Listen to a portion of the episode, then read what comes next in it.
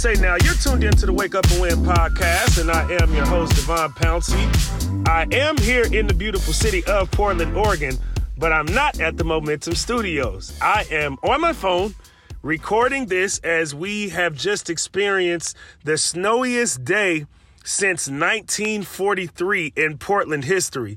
So, everything shut down. Not driving anywhere, not driving to Zeb in the studio, but grateful for him as we will still make an episode out of this snow apocalypse just for you. We also have a special guest joining us here on today's podcast. He is a friend of the show. You heard him here before, and he's back again. Aaron Fentress of the Oregonian joining us here on the Wake Up and Win podcast. On the line right now, we have Oregonian reporter primarily covering the Trailblazers. And uh, he's also a Pacific University alum, baby. Aaron Fentress, glad to have you back, my man.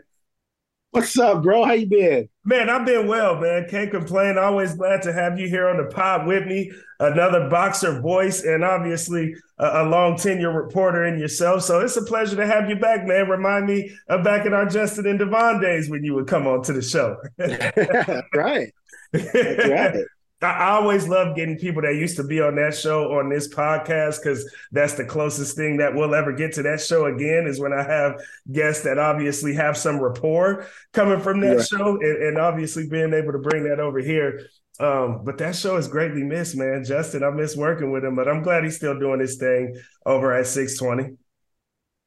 Yeah, he has me on there probably at least once a month, sometimes twice a month. Yeah.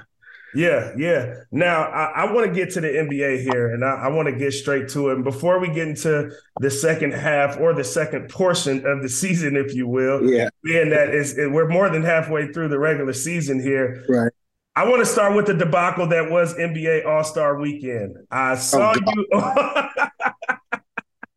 Where do we start? Okay, let's start with the actual game itself because. Jeez obviously the competition is is non-existent at this point when it comes to NBA All-Star games. You have the biggest stars playing on the biggest stage. You've you've changed the selection process of how guys get selected. So this is a more of a scenario where you could really get your dream-like players playing with and against each other instead of mm-hmm. it being the best players in the Western Conference playing against the best players in the Eastern Conference. Why would you switch it to where we can get all these like fantasy like lineups being that the conferences do get mixed during the actual selection process for the for the rosters and now guys just don't compete. it's embarrassing. Like it's it's really I think an embarrassment for the league. And you're right. If if if you drafted teams like you've been selected to be on this team, uh, that should fire people up, or even the conference versus conference should fire, fire people up. But either way, there no one's fired up. No one cares.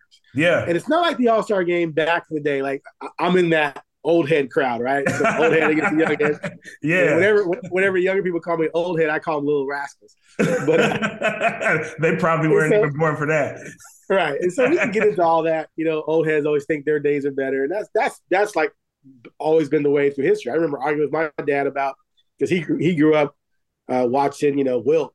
You know, I mean, so he'd talk about Wilt and Bill Russell, and I'd be like, man, them guys are sorry, but you know, I know what I was talking about as a little kid.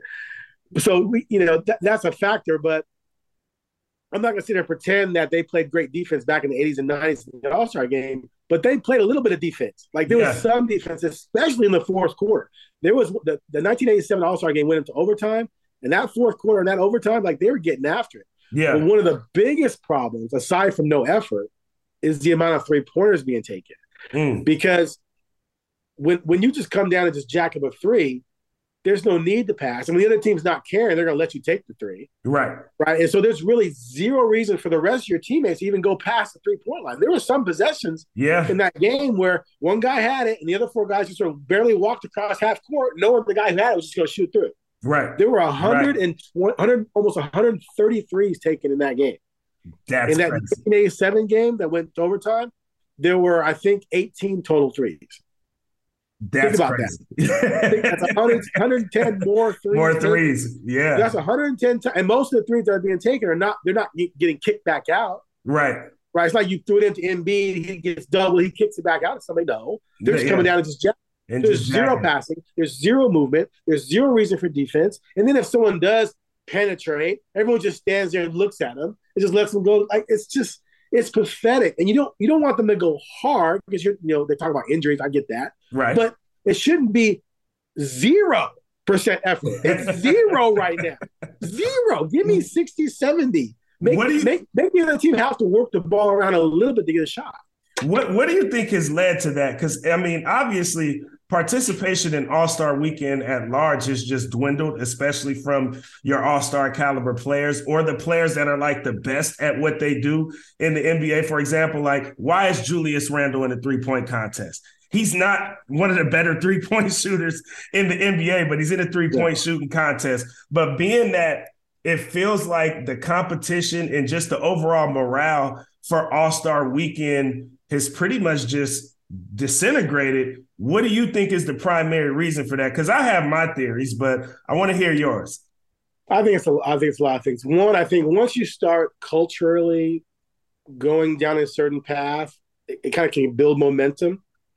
Uh, so it, it, like I, I kind of gave up on the All Star game like 15 years ago. I don't think this is anything new. It just got to the point where it's just unwatchable for me. Right. Uh, this has been going on for a while, but then you have players making more money. Mm-hmm. Right, so there's less incentive to care about the All Star game because I'm well, I don't even have to be an All Star. I make forty million dollars, right? Right, right. Um, and then the All Star event becomes more of a dog and pony show, more of a be seen party, hang out than it is worrying about the actual events in general. I mean, that starts spiraling out of control. And there's, you know, there's some strategic there, strategic things there for, you know, agents and, and their players. You know, we don't want you to get hurt or we don't want you to lose. Like LeBron, this whole thing, I remember reading that LeBron didn't want to lose a dunk contest. That's one of the reasons why he didn't want to do it. Do it, right. Sort of maintain this mythology about himself, which I've always thought was lame. I think for the three Of course you did, Chicago. Yeah, exactly. The three point contest, you should, have, you, should, you should have to have a 38% career three point shooting percentage or be shooting 38% that season to even be on the list. Agree. The NBA should be able to pick who they want in it. Right.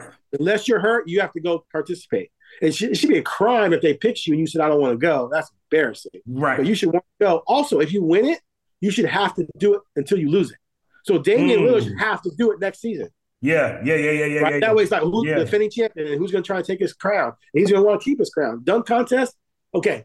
The whole McClung thing, whatever his name is, you know, it was cute. the white five, right? 62 yeah. white guy wins the All Star, wins the dunk contest. Yeah, there's a there's a funny story there. But dude's on a 10 guy 10 day contract and has never played a minute in the NBA. He should not be in the contest. Agreed. The dunk the contest like so again, old head. Back in my day, you had in one contest, you had Jordan, Dominique, and Drexler. And then you had guys like Larry Nance who weren't stars, but they were starters, and they were sometimes all stars, but they could dunk their butts off. You got Tom Chambers. So you just had guys who just resonated with you as a fan. You were watching like, oh my God, this is amazing. And now it's like I have to look up the guy. I'm on I'm on basketball reference. Yeah. Who the hell is this guy? even my even my man Ant, Anthony Simons won it last year. I love me some Ant. I've been an Ant guy since they drafted him. I'm glad he's starting now. Yeah. But come on. Yeah. He should have been in the dunk contest as a, as a as a backup player. But if he is, it's fine if he's going up against other stars. And then he should have been, he's hurt this year anyway, but he should have been made to come back the next year and defend it. That was last yeah. year, right? Because he won it two years ago. Two years so ago. So anyway, so anyway, that's that's my theory is that it's just become to the point where the stars are so big that they just don't feel like they have to participate in certain things. And they were seeing spillover in the regular season with the load management nonsense. Uh, right. And, and that's what I wanted to, to follow up with because one of my theories was for all the things great that this and I say with air quotes, player empowerment era that we're in, you are starting to get things like this where you do see the sort of negative impacts. Obviously, load management being one of them. I love what Anthony Edwards came out and had to say. And now yeah. I think you're seeing All Star Weekend, which is a weekend that uh, that players can leverage their powers even more so than they mm-hmm. could in the regular season. And, and it has been exposed to the max at this point. And how does the NBA reel this in? Do you think it's like a CBA thing when it comes around here pretty soon? Obviously, there's a lot more to go with that. You mentioned load management. You mentioned, you know, I mean, guys that are that are basically doing whatever they can to force themselves out of contracts too soon. um, there's just a plethora of things that you're seeing here. Like, do you think player empowerment has been sort of the biggest like antithesis to the All Star game at this point. Yeah, I mean, there's a fine balance, fine line between player empowerment and, and, and anarchy. like, yeah, it's at some, at some, point there has to be structure because a, a, the, the fans gravitate towards the structure of a league meaning something. You draft, you sign free agents, you trade players, you do all these things to build a team. But if it gets to the point where players, oh, I don't want to play, I'm a load management, or I want to go play with my friend over here, I want to do this, and then, you know, you, alter the balance of the league, like because guys can just go wherever they want. Then you, you, you have some cities that are going to be left out of that mix, like Portland, because yeah. Portland, you know, there's no reason why Kevin Durant shouldn't have said, I want to go to Portland. And Portland made calls on Durant. Yeah. Okay. Durant wanted to go to Phoenix. Right. And right. that he's, I want to go to Phoenix. Well, of course he wants to go to Phoenix. They went to the finals two years ago. They had the best record in the league last year. They had the best record in the West this year until Booker got hurt, but now they're climbing back up. They just went yes. down got him. He's going to a, team that's already a contender without him. So he goes there. If they're healthy, they're the odds-on favorites now. And that's just the mentality of some of these guys. They want to pick the easiest path possible. And then when they win a championship, go, hey, look at me. I'm amazing. Are you, are you really that amazing? Or did you just join a situation where you almost were guaranteed to win it? Um, and so as long as that's going on, the only thing that's going to stop any of this is fan revolt. The fans mm. need to turn it off. Yeah. Stop buying tickets. Yeah. Don't pay. Like, don't buy season tickets thinking, oh, I'm, I'm in a season ticket draft. I, I, I, own half a season and I split with two other people. Now, yeah, I'll, go to the games. So right. if my family doesn't go, I sell my tickets. Right. But what do I, you know, if I'm trying to sell my tickets, like I, I sold my Warriors tickets to someone for 500 bucks. Yeah and then Curry doesn't play. Now Curry was legitimately hurt. He yeah, was legitimately sure. hurt, though, right? For sure. But what? If, but what if someone just sits out? Like, and then this other guy bought my tickets from me for the Lakers, and he was sweating bullets that LeBron might not play. LeBron yeah. ended up playing though, right? But it's just like if you're a fan, don't I, I wouldn't buy any ticket for any game if I'm watching the road team coming unless I know that guy's playing. Yeah, for sure. And no, if they're not there, then don't buy the tickets. Don't go. Yeah, yeah, I hear you on that. I hear you on that. I do want to talk about Damian Lillard. At least uh, uh, one good thing, one shining moment of All Star Weekend, especially for us here in this market, being that Damian Lillard won the three point contest. Now, Dame has advocated for himself that outside of Steph Curry, like he should be in any conversation when it comes right. to being like the next best shooter of all time. Obviously, not the greatest of shooter, greatest shooter of all time, because that goes to Steph, and Dame has even given that to Steph. But if you want to talk about the next best shooter of all time, Dame feels like he should be in that conversation. Um, he advocates it verbally, vocally, and obviously he advocates it, advocates for it with his production on the floor. For you, right. for one, where is Dame? In your list? Where is he around? Where does he hover around in your all time list? And what does him winning this three point contest mean to him being wherever it is that you place him on that list? Well, definitely a big feather in his cap to win it. I think it was it was good that he got this um, as sort of a validation for how good of a shooter he is. Uh, for me, man, I still got. I mean, Ray Allen to me is still number two. I think to me, you're not really in the conversation unless your career average is over forty and I don't think his is over 40. I think he's 30, shooting 37 this year. I think his career is around 37, 38. Uh-huh. The game, though, is that the degree of difficulty of a lot of his threes yes. skews the average, right? Right. The step back, the fadeaway, those kind of things. The half court, the half out, the logo threes. Yeah, right. exactly. if you take those out, he's probably closer to 40. The yeah. fact that he make a lot of those is an indication of how good a shooter he is.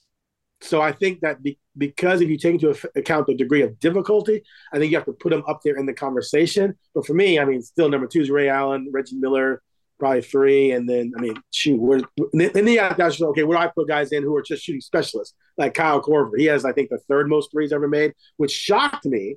Yeah, I didn't realize it was that high. Like he's in the top five. Um, I think because I think Dame's yeah Dame's fifth and I think Korver's fourth. I think right yeah.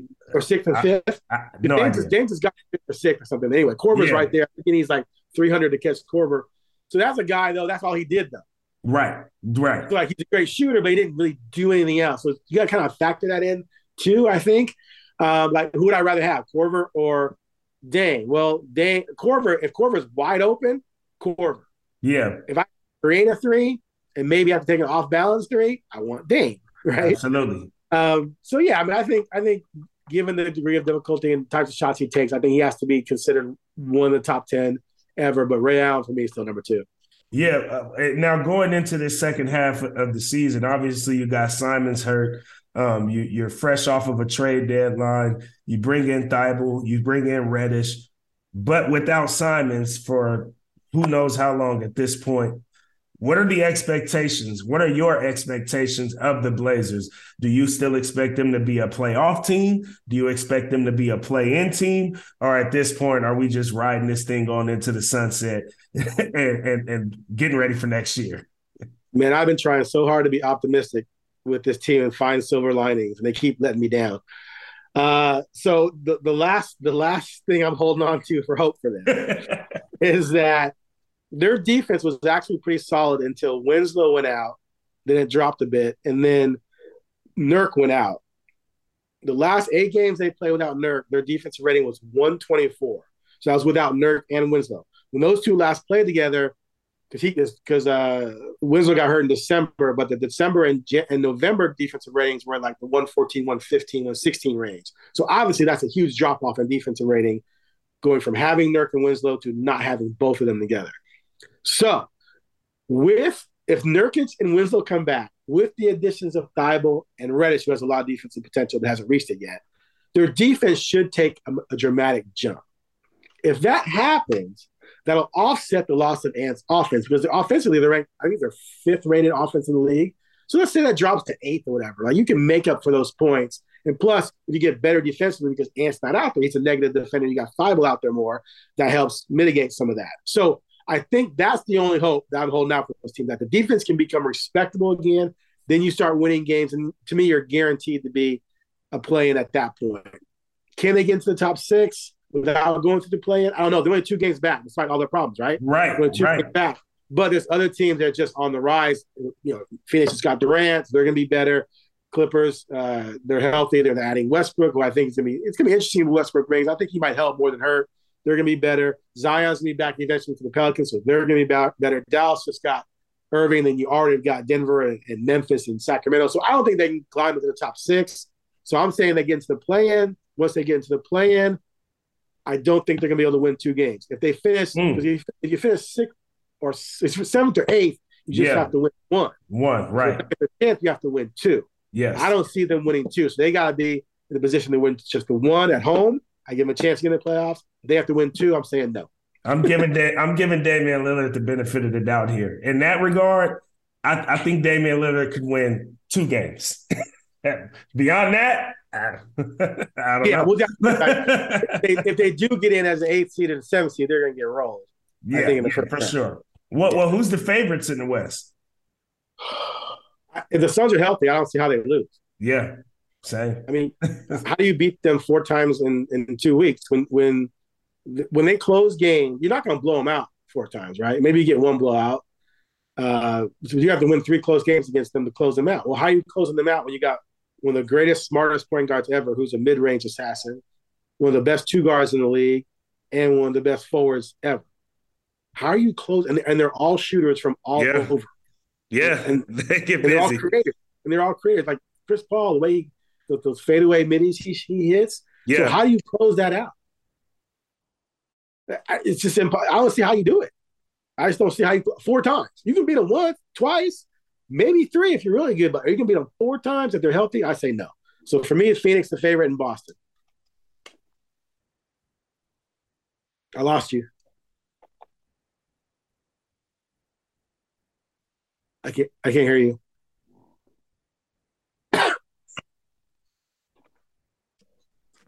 Wait, hold on. You there?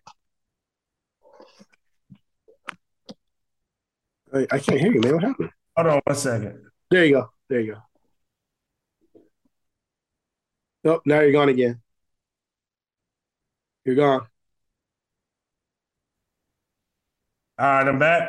Yep. All right, cool. All right, that that's an easy edit. Um, yeah. I gotta ask you, man, because I, I've been advocating for it. We talk about it a lot here on this podcast what are your thoughts on this WNBA to PDX thing? I mean, you you see that we had the meeting recently where Commissioner Cathy Engelbert came into town, met with Senator Wyden, Blazers, Thorns execs, Beavers, Ducks coaches and players. Um, just kind of what are your general thoughts on it? Where do you stand on it right now? And in regards to the Blazers, like what do you see them being willing to do as far as support for the WNBA to PDX? Because obviously you had the execs that showed up and expressed their support, but there's other ways that the Blazers haven't quite supported other things the way that they should that would make you reluctant to think that they would support something as big as a WNBA team coming to PDX. Yeah, it's it's an interesting question. Um, my feelings seem, you know, and this is just little conversations I've had and things I've read. I, I, I can't claim to have taken a deep dive into it, but it seems like Portland's definitely on a list, you know, of about ten cities but not near the top to where I think they're going to be one of the two picked in this in this first round. It seems like Toronto is one, and is it Las Vegas? No, Las Vegas has a team. Toronto is what's the other city they were Oakland. I think it's Oakland. Is it Oakland? Yeah, they got like a they got like a, a women's an African American women's group or something like that. That's that's making a hard push for it. Okay, uh, so you know it seems like Portland's on a strong list, but there's you know maybe not as high up on the list as that would lean towards me believing that they're going to get a team by 2025, which I think is the next target date. Mm-hmm. But you never know what things are going to happen with other cities. Things might fall through, et cetera, et cetera. There appears to be an owner in place, independent owner, who is willing to take on the team. That's yeah. huge. Don't it doesn't seem like the Blazers are that interested in owning a team. Uh, Paul Allen, as far as I remember, he's the reason why they didn't keep the fire because he didn't want to subsidize or didn't want to have it, didn't want to take mm-hmm. care of it, sort of bring it along. So that's one of the reasons why it went away. Uh, and if you're selling the Blazers at some point, which the estate has to, do you want to attach a WNBA to, team to it if the WNBA team is not going to be profitable? Uh, I think based on the league's history, they, they could probably do well in the tennis. Does that mean they're going to be profitable? I don't know. Uh, it'll be interesting to see. You know, if you can, heck, if you can get a team and then trade for Sabrina Ionescu right away. Yeah, yeah. back to Oregon, you might back the place, right? For sure. Uh, no, I, I think I think this market would be perfect for it. I think it would draw again. Different. There's a difference between drawing and profitability. We all right. we all know that for sure. Um, but but if you're you know the whole WNBA is being subsidized anyway. So if if someone's willing to eat money on it and hope it grows, I think Portland's as, as good a place as any to, to make it happen. I mean, I, I don't believe that uh, a team like that is going to fail here. I don't think it's going right. to be a disaster by any stretch of the imagination. This is a very strong basketball state. It's been very supportive of Oregon and Oregon State in, in high school girls basketball. And you know the numbers from the Fire were like average of eight thousand, which is is strong. It's stronger than most of the teams in WN, WNBA right now. So right. I think I think if they I think Portland should be high on that list. Um, and maybe they don't get a team this first this next round, but maybe the following round of expansion if that happens. Uh, but yeah, that's that's pretty much my take on it at, at the moment. From like a social standpoint, because we always obviously talk about the NBA, you know, being more progressive, and and even more so the WNBA being progressive. How do you think that aligns with the market of Portland and sort of how do I say this? The the the progression that it's attempting to take from a social standpoint. Obviously, you know, we can get into some of the nuances, the history, the politics, whatever, whatever. But like Portland to me seems like it is a city that can match the sort of advocacy that you see from the WNBA at large. Yeah, exactly. I mean, yeah. When I said this is a market I thought was supported, that's what I'm talking about. Like, it's, yeah, it's, it's a market where um, people will support the idea of professional women's sports. I mean, the Thorns they're doing pretty well as far as I can tell. Right, they're drawing, they're they're they're popular.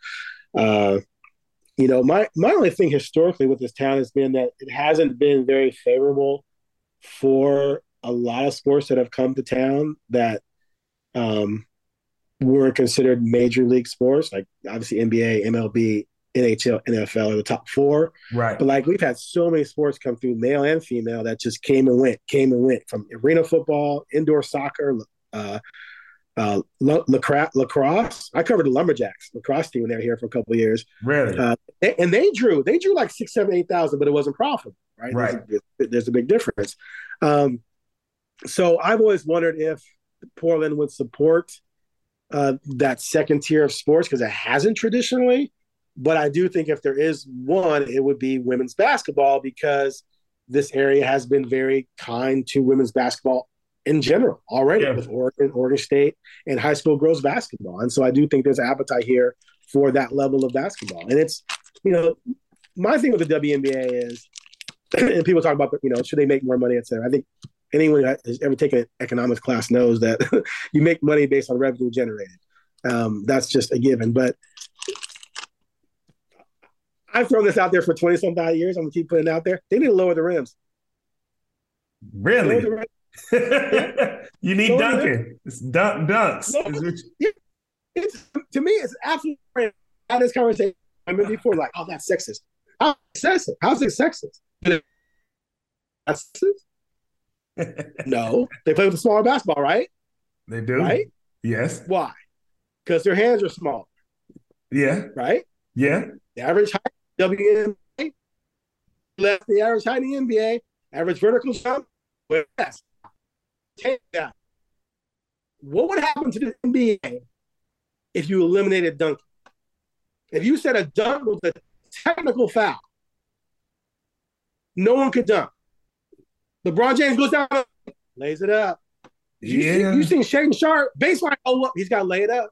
What would happen yeah. to the popularity of the NBA? It, it, it, would decrease drastically. Plummet. It would go it down like Enron.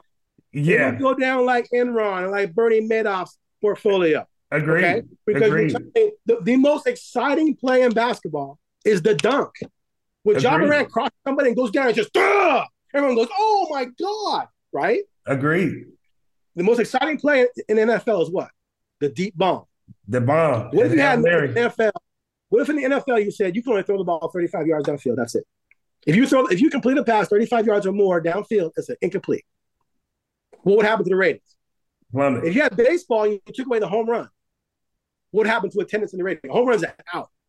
Yeah, you got a point. Ratings would all plummet. But here we have a sport where they don't dunk, which is the most exciting aspect of basketball. You tell me tomorrow I can watch Sabrina Ionescu on a fast break through an alley to a woman who's going to dunk it on somebody.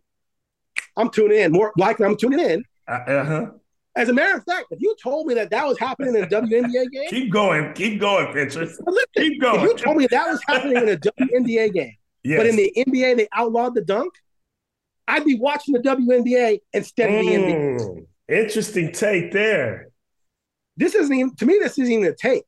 It's fact. Yeah, it's, no. Imagine, you, imagine if you took lightsaber fights out of Star Wars. Is it still a good movie? Not yes, quite. maybe. But is it the same? No, no, absolutely not. Absolutely so, not. So, so to me, it's just to me, it's just a no brainer. Like there was a video the other day on uh on Instagram of a woman went just at a uh, just at a gym, and a woman goes baseline and dunks on just an average dude, right? And she lifted up and she just jumped on him like pow. And dude was like, oh, like posterized. And I was like, oh snap. And I was like, man, was that a 10 foot rim?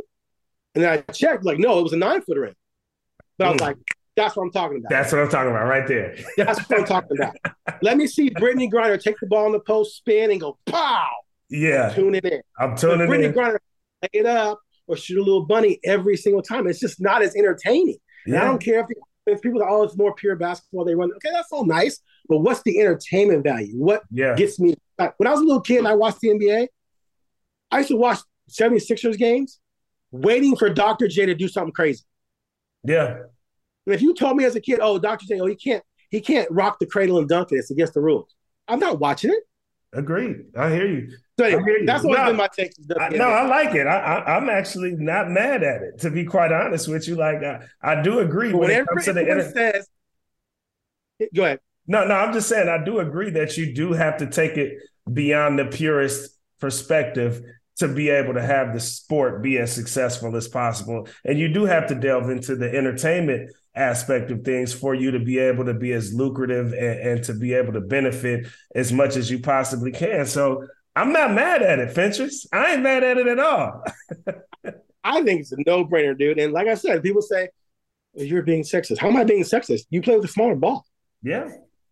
A softball field is smaller than a baseball field. The fences are in closer. The ball's right. bigger because it's easier to handle. Um, I mean, there's other there's other sports where things are, are, shifted and changed because male female. There's nothing wrong with that. That's not sexist. That's just making it a, a, a better sport. And to me, man, I'm I'm serious, man. I, I mean this. If the WNBA were dunking and the NBA outlawed dunking, I'd be watching the WNBA, WNBA, more. Than I, I like that. NBA, dunk out of the NBA, I'd be bored as hell. I'd be bored. I hate quarters and layups. so it has nothing to do with gender. It has to do with entertainment value. What am I getting from sure. entertainment value? No, I hear you. I hear you. La- last question I got for you. Hard pivot. I know obviously you do more Blazer stuff, but you got a rich, you got a rich uh, background in covering the NFL. I just plainly put want to ask you about Patrick Mahomes and what does winning a second Super Bowl mean to his legacy as a quarterback, all time great. Well, I, I mean, I think if you want to cap everyone's career at 27, then yeah, he's all time great, you know. but he, he might never win another Super Bowl. Facts. He might never win another MVP. You know what I mean? So, you know, sometimes people shine bright and they don't shine as well later. I mean, John Elway didn't win a Super Bowl until his last two years in the league. Then he wins two, you know? Yeah. And so he's an all time great because he basically won those two. Uh, and before that, he was considered an all-time great, but he cemented it by winning those two. Someone like Marino, equally as talented as Mahomes, just never was in the right place, right time, right team to win a Super Bowl. Uh, that all said, first five years in the league or as a starter, what he's done, two MVPs, two Super Bowl MVPs, two Super Bowl titles, ridiculous. Just ridiculous. So he's on a trajectory to definitely challenge and threaten for one of the all-time greats. But my man Tom Brady got seven. Yeah, that's that's. He got seven. He got it. seven. Going two of them went through Mahomes. Yeah, that's it. that's it. So you know what I mean. So like you know when Mahomes gets to five, I'll entertain the conversation. Got it. All right. All right. Until well, then. You, you got you know it. What I'm saying? You got you know it. You got it. You got it. Well, Fentress, man, I appreciate you greatly for joining, man. You know we'll get you back on here. Probably if the Blazers get into the postseason, I got to get you back, man. Got to get you back. Absolutely, bro. You know I'm always available. For sure, man. Well, appreciate you for joining. Boxers, baby, for life. That's it. That's all. Go Boxers. On that note, we're going to leave y'all the only way that we know how, and that is to stay woke and go win.